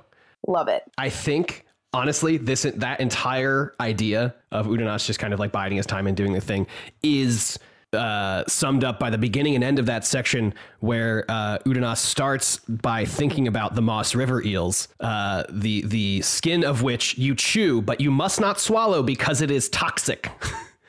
I love. Uh, love and at the very that. end, Rhulad's like, "Tell me a story that's inconsequential." And Udinaas is like, "Let me tell you about these Moss River eels. Of the skin you can chew, but must not swallow because it's toxic." Like, uh, I, I, you know, I feel like Udinaas is that skin, and Rhulad is the one chewing, uh, and Udan- Udinaas is is trying to get him to swallow the skin. For lack of a better phrase, because we're now we're now in this, so um, yeah. I love it. I love it. Oh my god, wait, wait, wait. Well, Peter, where are you going? Go ahead. Say what you were gonna say. Hit hit me. No, go go. I was just wondering if we if we were gonna talk about the whole Mayen thing. That's next chapter. That's next chapter. What chapter are we on? Twenty one. The, the next chapter is 22 with the bro the bro moment. The bro which was- moment. So let's let's let's let's get there. I really want to talk about the brother time. But last thing, Josh, you alluded to it earlier. Rhulad here is like, I flooded a whole world. I'm so like I'm devastated I did this. Yeah. Would you be bummed if you flooded a world and uh you so do you think you now fully understand what that other flooded world is? I have a greater understanding. What's tough though is, okay, okay, they call that world a Warren pretty consistently in the first four books whenever it comes up. So are we to believe then that these demons that we've met, like Lilac, were inhabiting a Warren and that these guys just don't understand what a Warren is? Or Well, is there Josh, some Josh, you know, Warrens are not easily defined, but simply understood. So, Are we in a I'm Warren? gonna I'm gonna I'm gonna fly to Japan and punch you. is the podcast a Warren? Are we- is- you know, Damn. Is Google's The cloud a is Warren? no. Oh wow. the Mm, cloud so- is a Warren. it was a Warren the whole time. Wow, Hey, can someone can can, can someone? I know y'all have the the facilities for this because you've done it before, but can someone make that um, astronaut meme looking at the Earth and say it's all Warrens, always has been? Oh please, love Thank it. you. Forgot about that meme. Now that dated the show. That's Yeah. never going. To. Wait, why? Um, why? Why? Because memes die very fast. Anyway. Memes are that that meme's dead. We're already yeah. over it. Yeah. Anyway, um, okay, so yeah, so I think I get it though. I mean, it seems like there this was a warren of some sort, or maybe some other thing that we don't have a word for yet, maybe. But there were demons there, and Rhulad flooded it by redirecting the flow of a river in a way that was catastrophic. Then I guess my question is that world seems to be like literally falling apart in book four, like when Trull's trying to escape with what's his face. So like I, I don't understand how that works really. Then how like the wor- world or Warren could be collapsing in on itself because it's definitely said that's what's happening. It's almost as if flooding it was bad. Oh, and you know what's crazy? I just remembered that that's where they see the hounds of darkness. Yeah. So I guess maybe that was a fra- maybe it was a fragment of a Warren because we have seen that Kurald Emurlahn here, or whichever one they use, is fragmented. So I suppose this could be a fragmented part of it holding the Hounds of Darkness, and that would then make sense by a fragment of it could be lost, but like the whole kind of remain as a sort of idea. Yeah. Okay, if you think about it now. like the Earth, like it's different continents, and he flooded a continent, and then another continent is falling apart, and then another continent is where uh, Lilac lives. And I, Andy, I know that what I just said has really made you upset, but I get what I said, and I feel You very got good like about you got it. like a full Spy Kids one. yeah, I Yeah, gonna say, I was you're, gonna you're, say. a real uh, uh, fleep, fleeps, flu, flu, flugleys. What are they? Oh my god, yes, love it. I can't believe you had Um, that pool ready, AJ. Man, I cannot believe I proposed we read all six chapters to discuss. we are, we th- we would have made a, f- a six-hour podcast, and I would have died. I was so sure. I was so sure we were going to be like sub one hour today because we're only talking about less than hundred pages. But here we are at hour one and a, or, uh, And hour and, you a guys were like, no, you guys were like, nothing happens. They just talk. I was like, about important stuff, though. Hey, Josh, you were right. Okay, is that is that what you want? yes, thank you. All right, let's kick it onward. Chapter 22.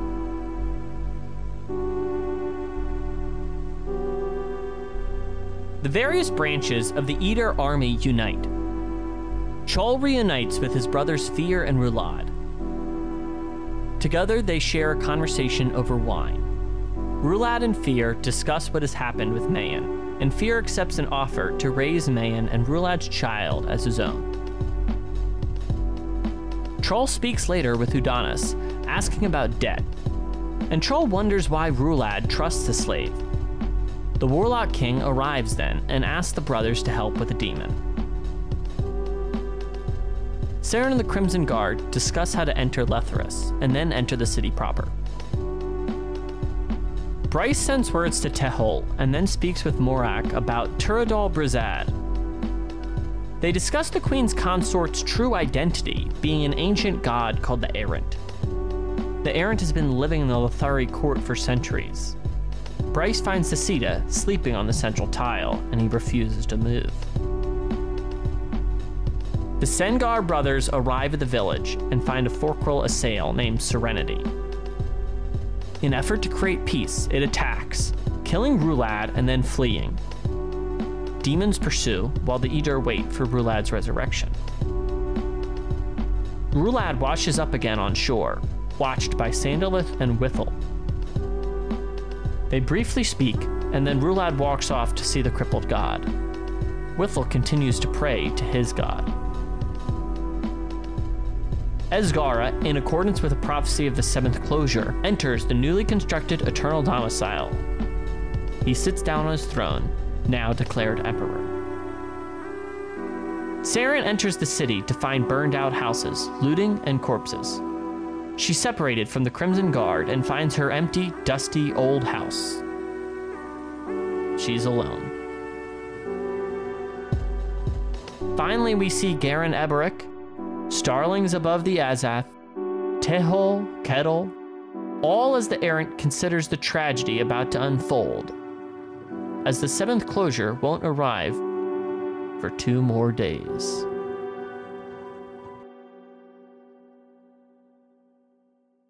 So AJ, it's been a while since we've seen Trull. Wow. Thank you. Seen them live twice, baby. Had some bad taste in music as a high schooler. It's Been a while. I can't complain. I sang a whole patriotic song earlier, so That was really good. Thank you. um, it's been a while since I'm sorry. I was like, I was like, I want to do it I again, but I, I don't can't. even know the song. But let's it's by continue. Staind. Gotta love Staind. It's been a while since the Sengar brothers have been together, and we've seen Trull speak to Fear a bit, but it's been a while since he's talked to Rhulad, and Rhulad's certainly changed. So I wonder, AJ, how this scene struck you of just three brothers talking, having a bottle of wine. This made me so sad. So sad. I know. I know. Tell me more. Um, I don't think it really, really hit me until the end of this section when they are all laughing about like, oh, we're going on another quest for Hannan Mosag.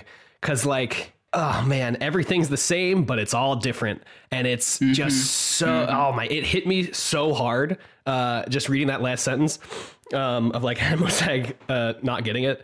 That was funny. It was just no, yeah, that was, it was funny, straight up. it was very funny, but then in recontextualizing it into like the rest of the entire book, and like now Binadas is wherever he is, like everything is the same, but nothing is the same, and it's so so sad because like it's it's kind of a vision of like what could have been. You know, like mm-hmm. if if they went on this quest and nobody touched the sword and and Rhulad didn't die, and you know they they go to war anyway, and Hannan Mosag's in charge, you know they would all be going on a quest together anyway, um, prob- for Hannan Mosag.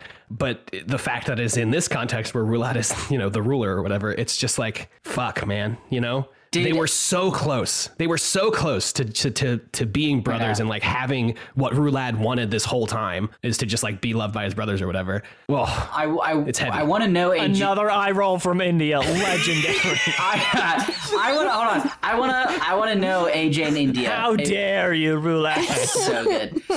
Okay, I, I want to know Agent India because I did not feel sad until the very end of this section because so for me I loved it. I thought it was very beautiful. But what made me sad was like knowing how Steve do him. I was like, well, this means that Rhulad has to die again because we've seen that when Rhulad dies, he comes back changed and he's different, and mm. it takes him. A, it, it's taken Fuck. this long since he died for Udinaas to kind of like coax the humanity back into him. Ah. And I was like, I was like, he's gotta die. Like this has to be the last nice moment. He's gonna have to die again. He's gonna have to come back even worse. I don't even- And fucking there it is, end of the chapter. Like he's back on that fucking island. I didn't even fucking make that connection, Josh. Fuck. Oh, Yeah. God Yes, damn it. you can't have a nice moment with characters that aren't destined God, to and when he shows lives. back up, when he shows yeah. back up to the crippled gods island, he's like, "Gotta go get my sword. See ya." Like he doesn't even hang out. He's like, "Oh fucking Christ." yeah. Yeah. Yeah. Well, so, fuck. India, what did you make of the brothers sharing a drink? I loved it. I loved it. It was great. I didn't feel sad. I liked the end. I thought it was funny at the end when they were laughing Yeah. because they were like this this bullshit and like Hannan Mosag didn't get it and that was Yeah. funny and great. And, uh, I guess it, like when you guys say things and I'm like, okay, yeah, I guess it was sad. Like the time, like the thing about the coins, like when he got the coins on him and AJ was like, oh my god, no, India, that was really, really horrible. And I was like, oh yeah, it wasn't gross, it was horrible. Well, but but your feelings are still right. Like that was gross, and this is funny. No, I know, I know, but it just helps me see things in a different perspective. Is really what I'm saying. Not that it's invalidating how I felt about it. It's just like, oh yeah, and also this. Okay. I think it's really touching. I think it's and, and obviously it's funny, but I think it's a really touching scene. It's like, man, look, these it's really like brothers, you know, Right. like oh man, like it's been a it's been a few years or whatever. Everyone's changed. It's been so wild. The circumstance is so different, but it's still just like siblings sitting down and just mm-hmm. enjoying each mm-hmm. other's company. This you know? is this is the story of brothers I wanted when Steve told us this was a book about two sets of three brothers. this is the Yeah, brother yeah, yeah. story I wanted. But then when you look out to the bigger frame, you're like, yeah, this is not like just another fun brother hang for the Sengars now, is it? Do you know what I mean? It's like a Pretty much heavy more. shit. Do you know? Yeah. Yeah. Yeah. Do you know what I want to say real quick? You know what it really reminds me of? And I, I say remind even though this happened years before we see the other. It really reminds me of the episode in the last season of Game of Thrones at uh, Winterfell, where they're all having that last big moment, and you're like, so many people are gonna die. Because as I just said, that's how I feel about this. Like I, I knew, but here's the thing: like Game of Thrones didn't deliver, and I know Steve will deliver. I, I know agree. we are about to lose some characters that we have built a, up over a book. Yeah. Like I, my my bold guess is that fear dies. Me personally, too. Can I say fear my dies. My guess is fear dies, and Trull is blamed for it. Or Trull had the capacity to stop and didn't, and that's like to stop fear from dying and didn't, and that's what leads to him being short. Yes, AJ, go. I have a big called shot that's probably incorrect. My, I was thinking about it while reading these chapters yesterday. I think Trull dies, and I think the Trull we meet is Fear Sengar. What? Feeling no, so we know that shitty Trull- about his brother's death that he takes on his persona. Look at would be PB hiding behind that fucking hand. This, Look this at is him my second. This is my second wild called shot in two thing, episodes, but- and I'm gonna But stick like with it. in the in the last the book, fuck don't we up. see we see Trull use a spear, right? We see Trull use a spear in memor in uh, House of Chains, and like that's Trull's thing. Um, Fear is not a spear user. I thought they all use spears. no, Trull's the spear dude. yeah, but isn't Fear the weapon master? Yeah, but he would have. I don't know. Mm. Just because it's No, not his weapon of agree. choice, it's Hey, Trull's AJ. weapon of choice, and he's trying to live that, live that persona, baby. I don't know, AJ, man. I'm gonna say right now, if that happened, I would. I don't think it's gonna happen, but if it did, I would probably quit this podcast. If it did, so, Steve, you better not. Steve does some crazy shit. Steve. That seems does a some bit. That seems a bit shit. wild, even for him. Josh, I, you know, I would agree with you, but also we have several storylines that are taking place outside of time, uh, and also one true. about Emerald Spa- Jade spaceships. So I think I think it's all kind of. I think it's Yeah, all kind true, of uh, true. fair game. we we can do we can do a few more predictions later on, but just to disagree with you, Josh, the reason I think you know, I know the type of. I, I actually don't remember the scene in Game of Thrones you're talking about, but I, I do know in general the type of scene you're talking about, right? Where Mm-hmm. it's just like, man, look at us, we're having one last moment. That you Yeah, know, yeah, just enjoy all the characters together. And what I think so, th- I feel like this scene is a hundred times fucking better than that. Do you mean? Oh, I yeah, agree. I didn't say it. The Game of Thrones one's as good as No, no, this. no. this one's incredible. I, I think the scene is just so much better than that because the pleasure of this scene is not that just like, oh, all the characters you like are like mm-hmm. together again, bro. It's Yeah. like, I don't know. There's just so much more going on in the scene than that. And I, I just, I think very highly of this passage. Well, and I think I think it's also great because I can feel that way about the scene as a whole, and I can still think back about fear being told that the woman he was supposed to marry is having his brother's child, but he's didn't going to talk about that. No, like that scene is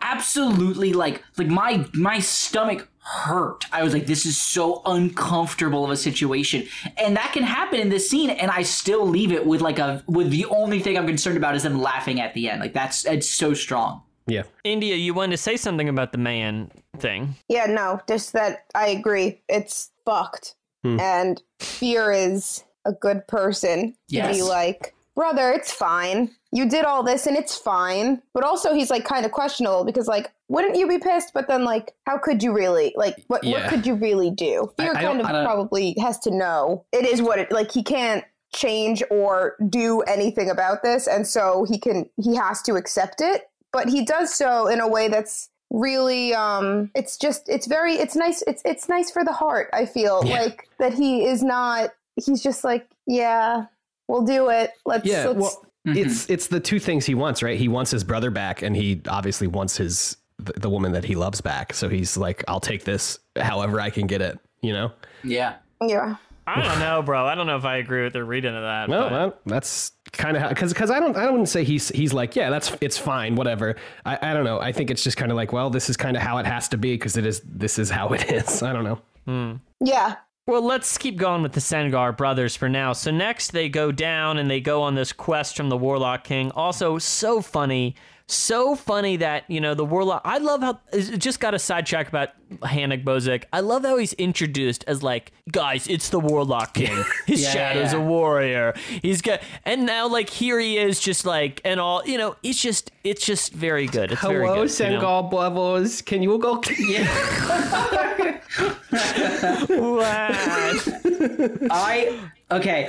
If we're gonna talk about this scene, we have to talk about the two greatest characters ever created. These fucking these fucking demon tyrants. Yeah, they dude. are so good. Yeah. so so good. Do we? We don't even we don't even get names, right? No, they're just one demon and the No. other demon. Yeah. Um, also, can I talk about the thing I messaged in the group so I can call Steve out? Uh, don't know what it is. I forget. So okay, go so, for it. Yes, when reading these, this chapter yesterday, I did message the group and I was like, "Hey, you're gonna get to the word matlock. Oh, it's yeah. a misspelled version of mattock, a weapon that is never or a tool even that I have no reason of knowing what it is. But I read it and I just had it in my head. I think it may have been an item in World of Warcraft or some other MMO when we, when I was a kid. That was sort of a club. But I just to say, I was like, I, I like second guessed myself, and it is the funniest thing in the world to me that when you type in Matlock, the third thing that pops up is a forum about this scene where a bunch of people are like, "What is this?" and everyone's like, "I think it's a misspelling of Matlock," and that's funny as shit to me that there's a whole forum post about this one misspelling. And maybe it's not a misspelling, but Google had no other idea of what a Matlock could possibly be. So Yeah. very funny. You don't mean Matlock like the TV show? It Yeah. is spelled He's differently. wielding a It is DVD spe- collection it of is spelled Matlock. differently, right? So, the, so he means to write Matlock with two T's, but it, but it is spelled in the book Matlock with one T and an L, and it's like sort of a pickaxe type thing. It's a tool. It's not quite a pickaxe, but one of the one of the demons is wielding it, and it's so. Also, I do have to say, spoilers. These demons don't come back, I think, because the form is like, you know, those two demons who like leave for the Forkrul Assail and never come back. And I was like, oh, okay, whatever. or whatever the forum post said. I was like, all right, so I don't need to worry about them. That's why they weren't named. Um. Well, let me let's now that we've now that we've Josh, you've thoroughly obliterated Steve with your facts and logic. It's just really um, funny. But also, I can't be mad because Steve's got these two demons who are just like, I've got to pee. I'm hungry. like, they're just kids on a road trip who are also really good at killing. Yeah. So, Inch, if you were Steve. if you were an ancient fork Forkrul Assail with two elbows, um, what would your name be, and how would you uh, achieve it through your violent force? Um, that's that's a loaded question that I was not expecting. What would you do if you could have double bendy knees and elbows? And a weird sternum hinge. Yeah, true. I mean, I would probably just teach yoga and be a fuck about it, you know? Like I would be like, I would be like, and now you do this, you know, and everyone's just like, I can't do it. It'd be really funny, I think. I Well- only have one elbow. I don't should- know, PB. That's tough. But Do you know what we should do? We should create one of those like forms where you can fill out an elaborate form to get what your Forkrul Assail name Oh is. yeah, it's know? like a, Oh, a. BuzzFeed a BuzzFeed Aren't there quiz. names? Aren't there what? Aren't there names like S- Serenity or something? What's this one's name? Serenity, calm. Yeah, Yeah, they're all yeah. they're all just like words that are feelings. You know what worries me is eventually we're gonna meet one whose name is like Obliterator, and that one's gonna be even more terrifying. These are the chillest of the Forkrul Assail. Yeah, Wait, the chill why ones did- have been very chill so far. Okay. When I was reading this, I was really confused because they didn't name those two demons. right. So No. I assumed when I was reading it, and it says very clearly that a Forkrul Assail comes, Yeah. but for some reason I was like, nah. And I thought that the demon's name was Serenity, and then it just Ah. randomly started attacking Oops. I see. I see. the Sengars. Well, and then I was like, India, this makes no sense. Like even like even for you, this makes no sense. so then I reread it, and I was like, oh, Nice, nice. Nice. Nice. So I've done that So once the or fu- twice in these books. So of course, uh, Serenity kills Rhulad, and uh, Rhulad But wait, washes up. why did they know Serenity's name was Serenity? Like, what did it come up, introduce itself, and then? I believe I that's so. le- legitimately Yes. what I do. happens. I, Yes, I, I I think, think it because They have a calm, like an incredible. Oh my god! Can we talk about like? I know this is not exploring epigraphs, but the whole epigraph is about now there is peace, and then this Forkrul Assail's like, well, there is turmoil here. I cannot leave where there is no peace. You know? yeah, And there won't be peace until you're gone. Yeah, so good. Um, Also, who the fuck is Fisher Kel Tath? Because goddamn, they've written like should- half of these epigraphs. Yeah, we've. Ta- I've asked Peter that question. He would not give me an answer. um. So uh, Rhulad dies here, and he washes up on the beach. Inch, do- what, what, what, what- he kind of goes off in a huff to go see the crippled god. I think he's tired of the bullshit. Yeah, yeah. That's my impression, right? AJ, I'd like to defer to AJ. Sorry, I just I, I keep doing this where I'll open the book like two minutes too late to like talk about a thing that we just finished talking about. Um, when we're talking about the the Forkrul Assail and uh, introducing itself, the one that uh, Rhulad is like, well, maybe we should try and talk to it, and then he talks to it, and then it doesn't work out, and then he's pissed. Um, I hmm. just thought it was really interesting that Rhulad was the one that was like, maybe we talk instead of swinging my big sword. Yeah, yeah, yeah. That's a cl- that's a classic Dellum Thord. Is he the one who did it, or, or Yeah, yeah, yeah, yeah. Yeah, it was Dellum, and then he got hit in the head. I also love how when Trull when when it starts attacking, it attacks Trull, and it's like it swings its left hand and two fingers make contact with Trull's head, and then Trull says if he didn't turn his head with the hit, then Yeah. he would have broken his neck. Yep. Like fuck. Also, I gotta tell you, it is a like when Trull fights, it is crazy to me because he's like the calmest of these Edur, but like the dude is still, and he's not the weapon master, but he's a killing machine still. Yeah. like just throwing those spears into this thing perfectly timed. Like, it's crazy. Also, love I love Udinaas just like running up the weapons like here you go. Inch? Question. Okay. I did read the thing about someone's neck breaking. Did was that not what happened? Did that not actually happen? No, Trull Trull got hit, but was turning his head with the hit because he knew if he didn't, his neck would have broken. So like it's like leaning into a punch, like you lean into the way that you're gonna get punched, so it doesn't hurt as bad. Um, Yeah. Trull said if he had resisted, if he had pushed against that, his neck would have broken. and He would have been dead. Oh, so he's just he's just bragging for us a little bit. Yeah, Yeah, he's like, man, I'm such a good it. fighter. I knew to lean. yeah. exactly. Listen, we, we really had a much longer segment about Seren earlier than I thought we were going to, but so I'll just motion towards she arrives in the city. Yeah. She's very alone, and I think to me, I, I like this scene because obviously she just like hasn't been home in so long, and it's Right. it's mm-hmm. you know I don't know, she's There's been like a- away. There's you know? a dead owl in her house, and I What tried was the my. point? I tried my best. I was like, this means something, but- or Yeah. it doesn't, and I'll never know. I think the owl is definitely something. It's got to be. Who throws an owl through the window? Well, no, or does it just fly in? I imagine I it don't flew know. through the window. But if it threw through the window, how, why did it just die there? Why? Probably so 'cause it was dumb. dying And I and came flew home to a dead owl. It smelled slightly like decay. I'm sad and alone. Okay. It's like she feels like she hasn't built anything out of her life. You know, she's mm-hmm. just been up north acquitting. She Is is, it- the is dead that the owl. Pete, what does that have to do with the owl? So uh, elsewhere, um, okay. Uh, and the, the other final scenes here are uh, kind of about Brys, who's in the palace, and he's talking, and we learn about that the queen's consort is actually an ancient god called the Errant, obviously. Yep, And that the Errant's been all about the city the whole time, and Yeah. you should have just put this all together. So, Josh, I'm sure this struck you, and you knew this the whole time, and it was kind of just you. You too had been looking at the tapestries and noticed this throughout the ages. Yeah, I mean, there's hints in the book. It made sense. Um. So, what That's do a you make bald of faced lie. There is I was about to say, there's no fucking hints. way, dude. It is completely out of left field. So, what do you make of the emergence of an ancient god into the palace? Another fucking day, you know? that, that's my exact thought. I read it and I went, sure. Yep, Letheras. Just fucking crawling with gods, crawling with Forkrul Assail. Yeah, fuck it, dude. I don't get it. No one does. It's nonsense. yeah. I don't get it. And I thought that the god was that person whose name I read in the first chapter, and I guess it's not because you guys said he doesn't Okay, have a well, name. so India. So that god is, and he's not i don't know if I'd call him a god. He's he's a soul take, an Eleint soul taken, which just means he's a dragon soul taken. He is still crawling out of the earth. Okay, that's him. The consort, meaning the the the dude who bones down the queen as his official job, he has been the errant that the Letherii pray to. You know, errant, take me. You know, their bullshit thing they say. Um, he's been there the whole time, I guess, guiding the people from his position of chief bone giver.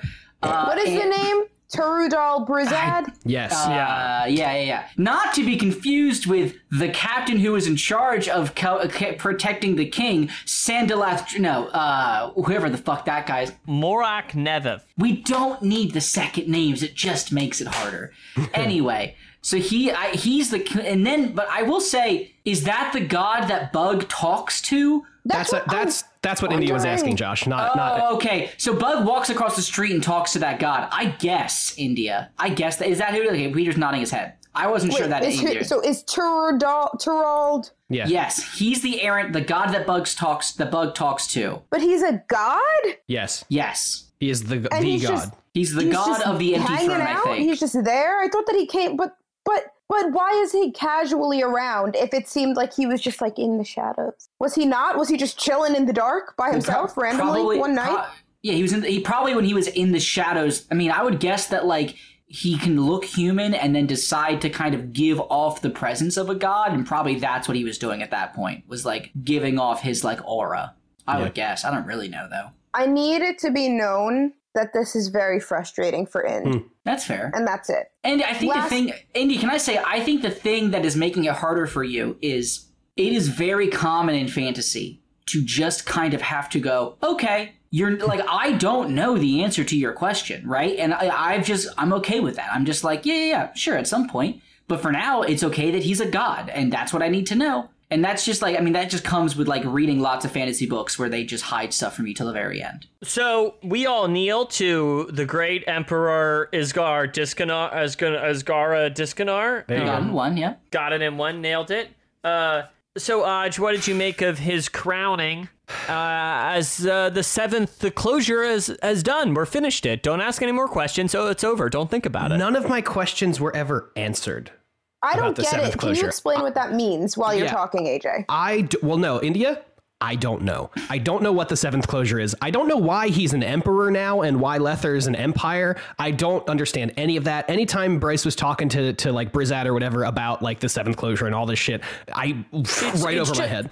Just a prophecy about when the kingdom's going to ascend into an empire. There is- yeah, so yeah, it's so- like today's the day. So I'm an emperor now, and we're an empire now. The problem is, it said earlier in the book that the prophecy does not explicitly name the Lether people. It just says that, like, here on this day, an empire is crowned. And now we see that two days from now is when the seventh closure is, which coincidentally is when the Edur are going to attack. So now we don't know which of the kingdoms, which of the empires is prophesied. Are the Edur going to destroy Lether and become the prophesied empire, or will the Lether knock back the Edur? Personally, I think the Lether are not the prophesied empire, and it is the Edur who the prophecy is about. But we don't know yet. And it's also it. confusing because you'd think that Errant would know the answer to that question, unless all he knew was that there would be an event that day, and he doesn't even know which one it is. So who knows? Spe- speaking of empire, we even got our first mes- mention of Decim Backless in a while, if not the first in the series. So big Yeah, Decim. Backless shout out. Am I right? I don't know That's that that's is. the that's the guy from the first Empire, right? Yeah, baby. Um, Okay. We've never we've never met him. I was kind of just saying it to be a little, little saucy. Um, No, spicy. Yeah. Wait, is that your hand raised for a question? oh, hit us, Inch. What is wrong with the Ceda? Oh yeah, yeah, yeah. I've been meaning to talk about Ceda the whole time. I think he's figured out that they fucked up. I think that inf- like he got enough information that now he's like re he's rethinking everything he ever thought about the seventh closure, and I feel like he's gonna realize they got it wrong. Why is he just cleaning the floor and sleeping? Like, what is Uh, happening? That's his tile. That that or maybe this eternal domicile is like ready to just kind of explode with power or something, and he's trying to stop it. I don't know, India. Yeah, because Great he is at the perfect center of the room because he asked uh, he asked Brys to count the tiles and find Yeah, the so center one. he's something's going on. Yeah, I don't know. I just read in my notes that uh, he loves his tile, so yeah, very confusing. very confusing. India. Gosh, these chapters, man. So finally, it ends kind of a. There's kind of a checking in with everyone. There's kind of an omniscient point of view that sees everyone, and that is like, it's going to be tragic, everybody. Yeah. You know? Yeah, Well, the air it's it's the Aaron who thinks that, right? Like they you know two days off. They're two yeah. days two days or early. So it's been a long episode. We've really taken the cake. And, Two um, hours. Holy shit! On a less than hundred pages. So I just wanted to say uh, thanks to everyone who listened. Let us know what you think of the show at 10 Very Big Books at Gmail and Twitter. And uh, we're, we're really looking forward to finishing the re- end of Midnight Tides in uh, two weeks from today. Um, we hope you tune in. Now, before we get there and say AJ roll the goodbye, I want to hear some predictions for how the book is going to end. AJ, you're going first. Your alphabetical order. Roll call. Okay, I think because the errant sees some starlings, and we saw a bunch of birds when Serenity was around fighting. So I think Ooh, Serenity is gonna show up and fucking wreck shit. Uh, and then I think when once the whole once the Azath fully becomes a hold, those five Toblakai are gonna uh, go inside of Ublala. And there's gonna be this big Ublala Forkrul Assail battle that's gonna like obliterate the city or some shit uh, and I don't know what the empire is going to be. Uh, but that's that still has to happen, I guess, because that's a prophecy. I don't know. Uh, and then everybody else uh, lives, and it's good, and everyone's happy. at The end. Also, don't forget there is the ever lo- looming threat of T'lan Imass erupting from the ground again and killing Yeah. a lot of things. So if Yeah. that happens, fuck this book. Yeah, maybe that'll be the empire. Maybe the T'lan Imass. It'll be a T'lan Imass empire. Uh, All incredible. right, let me give you a finer, let me get a more finely tuned prediction out of India. What is going to happen with with with Finally Rhulad tuned. Sengar at, at in the end of the book? Um, here's what's gonna happen.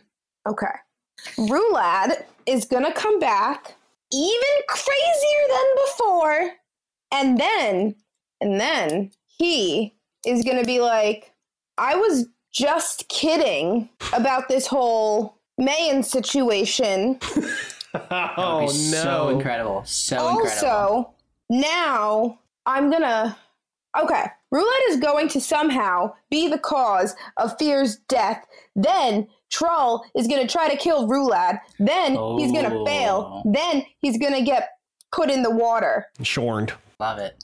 Then Rhulad is gonna die at some point for good.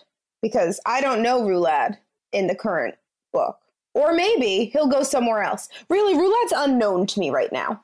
Well, but they will win. Well, what do you what do you think's known to you then? Nothing. All right, but Trull? you feel. What do you mean? What, do- what, do we, what does that mean, Peter? Don't don't Well, you make me. it sound like Rhulad's. I mean, when you said this thing, it made it sound like Rhulad's an open question, which would stand in contrast to maybe a character or plot line you feel like you know how it's going to wrap up. Well, I guess unless AJ's idea is what actually happens, and if so, that's kind of fucked up. Trull seems pretty concrete. Mm-hmm.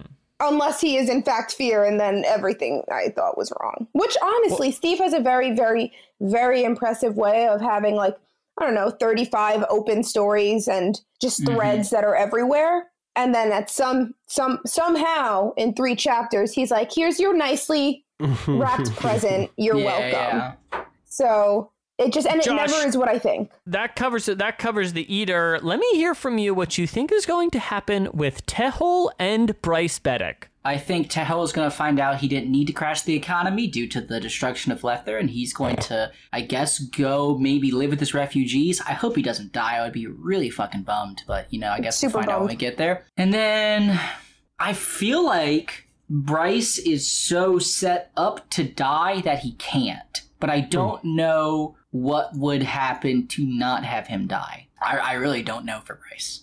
Hmm. Um, and and just going into the, you know, going into the finale here. Oh um, shit! Wait, Brys has the names of all those gods in him. That's got to come back up in some way. So, oh yeah so that's gonna. forgot I guess that. that'll that'll come back. There's Who so much knows? shit in this book, guys. Yeah. maybe so that's why much. brys won't die and it's yeah um man what a conversation we've had today. I've actually really enjoyed today's episode. Um i did want to ask one final thing before we kind of get into the finale. I'm sure i'll do it again in our wrap up episode. But um you know is you know uh what's a do it do we now do you know what let's sit on it i'm gonna sit on it and we'll, uh, we'll, la- next time we'll do brother zone be it next week or the fin- the map wrap up it'll be a final brother zone we'll pick a favorite brother Okay. you know, overall. Okay. Overall favorite brother. But we'll save that for then. So thanks everyone for listening. And um, I say come, you say passion, come, passion. Man, the enthusiasm was not there today. Um, and that's all right, you know. Um, I can sing It's a Grand Old Flag again. That segment really didn't work. No, I but, think that's um, fine. Thanks know. everybody for listening. You can catch us on Twitter at Tenberry. Did we already say that? Hello, everybody. Producer AJ here, getting ready to play some D and D. Thank you so much for listening to this episode of the podcast. We only have one more left before we are done. Midnight Tides. Uh, as Josh said, you can let us know your thoughts about this and all of our other episodes on Twitter at 10 very big books or via email 10verybigbooks at gmail.com.